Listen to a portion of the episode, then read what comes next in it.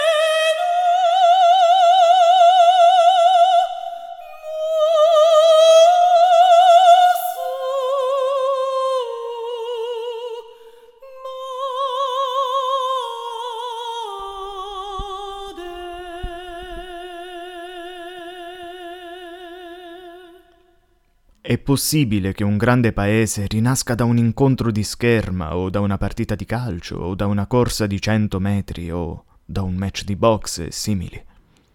È possibile che una grande nazione inizi un suo nuovo cammino da uno stadio, da una piscina, da un velodromo, da un campo ostacoli, è possibile che il fischietto dell'arbitro divenga per un popolo una specie di marcia trionfale e la bandierina dello starter uno stendardo della gloria nazionale? È possibile. Ce ne dà la conferma il Giappone. Esiste una data, nella storia recente del popolo giapponese e del Giappone, che ha un valore storico in senso determinante come lo avrebbero una battaglia, un trattato di pace, una rivoluzione, un congresso internazionale – da quella data il Giappone entra in un'ennesima fase della sua già millenaria storia. Da quella data prende l'avvio in modo definitivo il ciclo di un suo rinascimento o risorgimento che sia, è la data delle Olimpiadi 1964. Kaikai Sengen O Tenno Heikani Onegai Moshi Agemasu 第18回近代オリンピアードを祝いここにオリンピック党大会の開会を宣言します。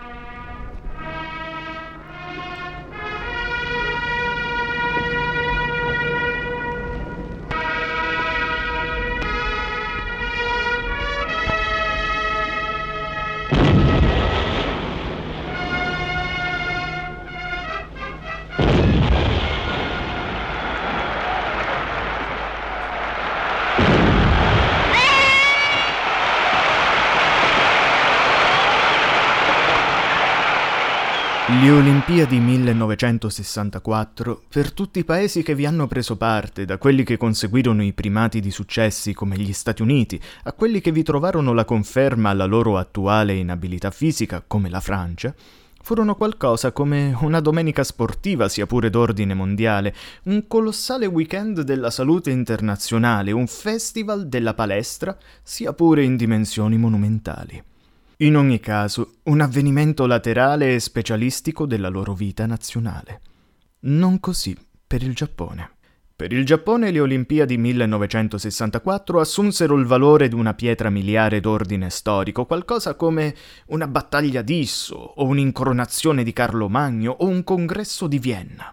Guardando le Olimpiadi 1964, un giapponese potrebbe dire quel che disse Goethe nei confronti della rivoluzione francese. Qui da questo momento comincia la nuova storia. Le Olimpiadi 1964 sono vecchie ormai di quattro anni nel momento in cui scrivo. Per tutti i paesi che vi parteciparono, esse hanno già la patina del passato. Sono un fatto di cronaca il cui film s'appanna negli archivi dei giornali dell'attualità cinematografica. Non così per il Giappone. In Giappone esse palpitano ancora davanti agli occhi e nel cuore di decine di milioni d'uomini e donne. In Giappone si direbbero ancora in atto. La gente ne parla con lo sguardo lucido di entusiasmo ed eccitazione, come se i tozzi boxer dal piccolo pugno martellante continuassero a saltellare sulle loro corte gambe fra le corde del quadrato olimpico. A Tokyo i cinque cerchietti multicolori dell'emblema dei giochi hanno assunto un valore araldico permanente. In tutte le città e nelle campagne si incontrano in primo mattino al crepuscolo plotoni di ragazzi in mutande con la fronte fasciata da una benda di stoffa, i quali mettono chilometri e chilometri l'uno dietro l'altro a passo di corsa o di maratona. Pioggia o sole, nebbia o neve.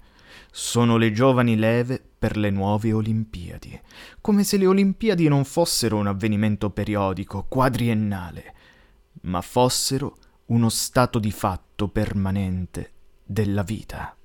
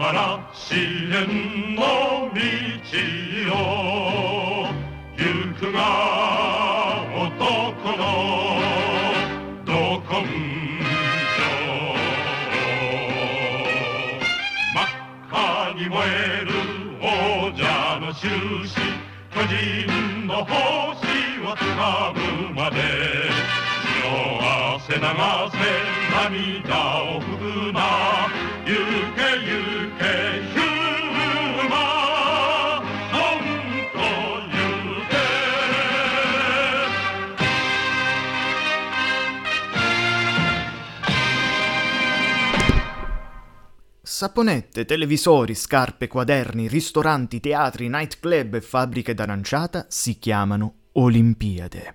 All'occhiello di grandi operatori economici e direttori d'azienda o direttori di giornali, il distintivo dell'Olimpiade è fisso, come quello d'un partito o di una legione d'onore. Non raramente nel corso di una conversazione di un paese d'Europa o d'Asia o d'America, eccetera, il Giappone dice quinto, dodicesimo, ottavo, sesto, intende dire che alle Olimpiadi si è piazzato al quinto, al dodicesimo, all'ottavo, al sesto posto. L'Olimpiade è per i giapponesi un metro per una graduatoria che non ha nulla a che vedere con lo sport e che si riferisce alla vita tutta intera delle contrade della Terra. Il fatto è che per essi le Olimpiadi sono state il grande banco di prova internazionale della loro consistenza dopo la guerra. Dal giorno dopo della disfatta al 1964 essi non avevano avuto alcuna occasione di misurare con un confronto esterno il peso reale del loro paese. Dal 1946 essi avevano lavorato alla ricostruzione d'un formicaio andato a pezzi, nel cui terriccio credevano di doversi trascinare ormai per sempre, faticando senza sosta e respiro al trasporto, da brave formiche appunto, di pesi grandi dieci volte il loro corpo. Avevano operato precisamente come formiche, senza guardarsi attorno, ognuno intento al suo indefesso, diligente, disciplinato e automatico ritmo produttivo, con lo stesso affanno e lo stesso spirito, in più, dei superstiti del terremoto, i quali non ricostruiscono la città e neanche la casa, ma si impegnano in particolari molto più modesti e diretti. Il letto, la parete, la porta, il fornello, senza avvedersi che particolare dietro particolare stanno rigenerando un mondo. In una simile atmosfera, nonostante i loro sbalorditivi successi nell'industria, nel commercio, nell'edilizia, nella finanza, nei trasporti, nella scuola, nelle attrezzature sanitarie, nell'agricoltura, nella tecnica, eccetera, nonostante la loro sistematicità di tono squisitamente moderno, essi non erano psicologicamente usciti dalla fase frammentaria della ricostruzione, del salvataggio, del pronto soccorso addirittura Psicologicamente, ripeto, continuavano a vivere i paragrafi disarticolati di una convalescenza ed una penitenza insieme. Niente e nessuno li avevano informati che ormai non dovevano più considerarsi dei sinistrati che riparano o dei peccatori che espiano. Internamente, nei loro animi pregni del senso del dovere collettivo, ma svuotati del sentimento dei diritti, la vita continuava ad essere appunto ricostruzione, non costruzione, espiazione e non iniziativa autonoma. Questa era la loro condizione.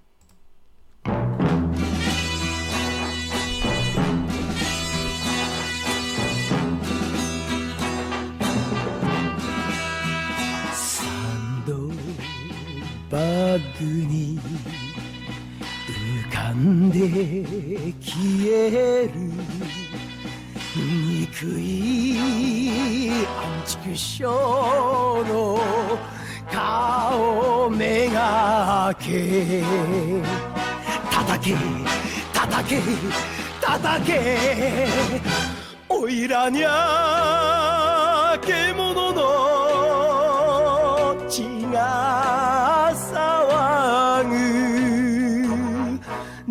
けどリリリ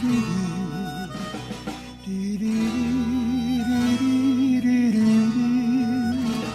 明日はきっと何かある。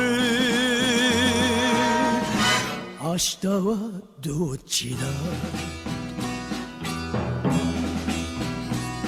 親のあるやつは国へ帰れ。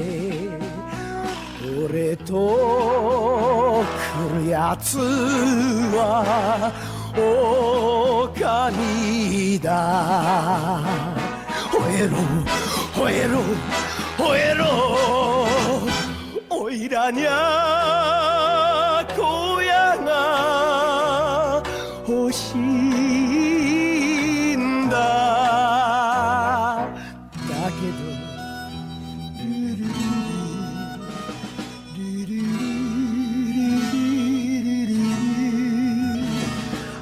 たはきっと何かある。明日はどっちだ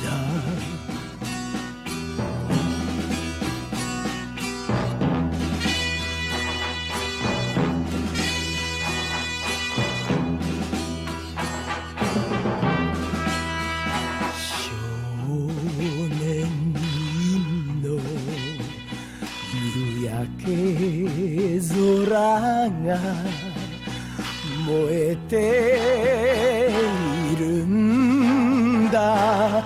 ギラギラと。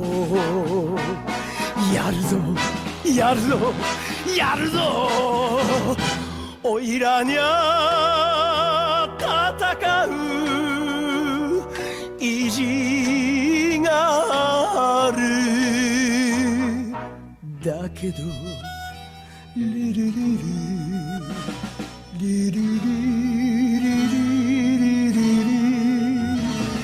日はきっと何かある。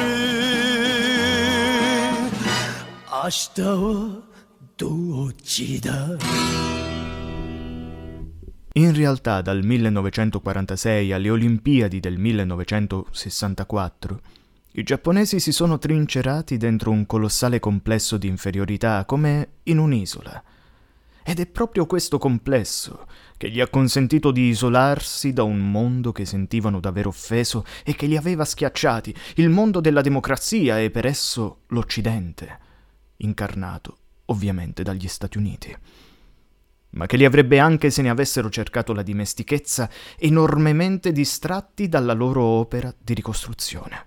Tutto sommato, essi fabbricavano microradio per purgarsi dalla colpa d'aver fabbricato cannoni. Lo spunto era la produzione di cose piccole e per così dire caste o innocenti.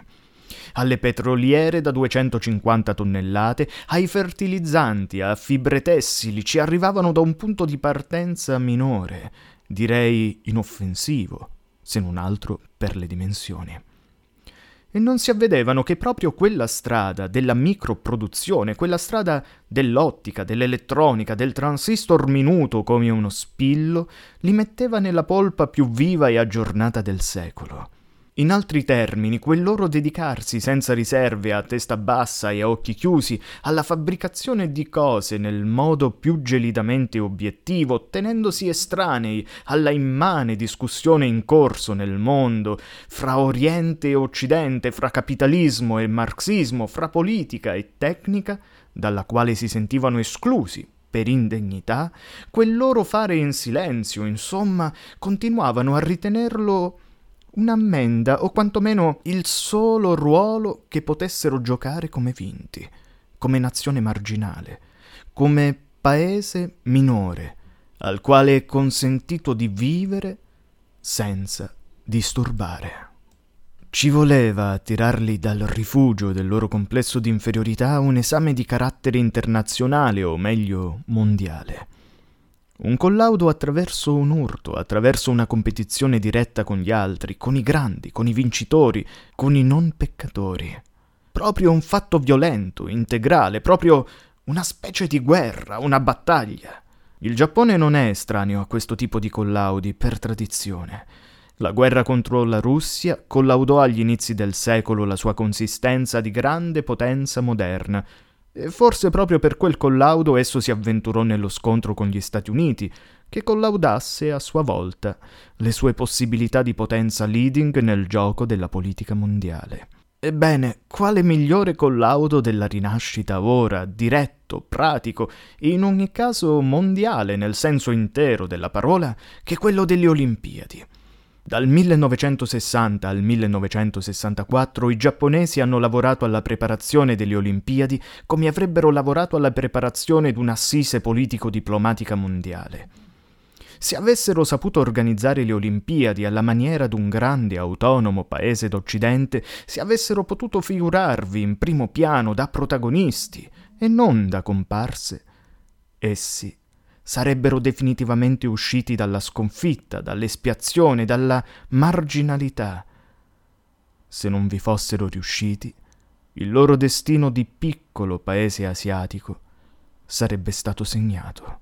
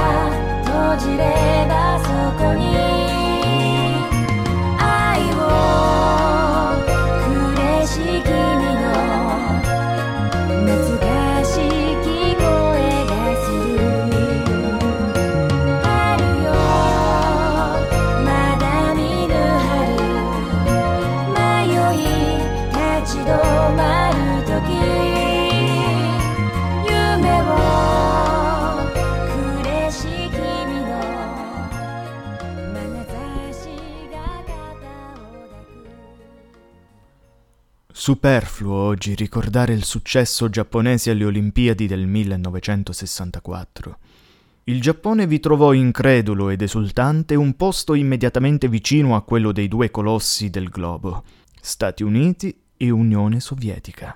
Per quel posto esso assunse di nuovo, dopo vent'anni di esilio psicologico, da delitto e castigo, quell'aspetto fiabesco di nano Erculeo capace di convivere con i giganti. È il posto in graduatoria alle Olimpiadi che ha dato ai giapponesi la misura psicologica, che poi è quella più reale agli effetti dell'uomo, della produzione d'acciaio del loro paese, della produzione d'energia, di tessili, di elettronici, di navi, di automobili, di ingredienti chimici, eccetera. Di colpo, per quella ubicazione nella scala graduata dei valori olimpionici, niente di meno, essi si sono sentiti più vicino, come potenzialità, all'America che non alla Francia. In quel senso, quel che essi non riuscivano a vedere dal banco del governo, dal seggio del Parlamento, dalla sede del partito e perfino dal tavolo dei consigli d'amministrazione, esso lo ha veduto finalmente dall'alto dello stadio.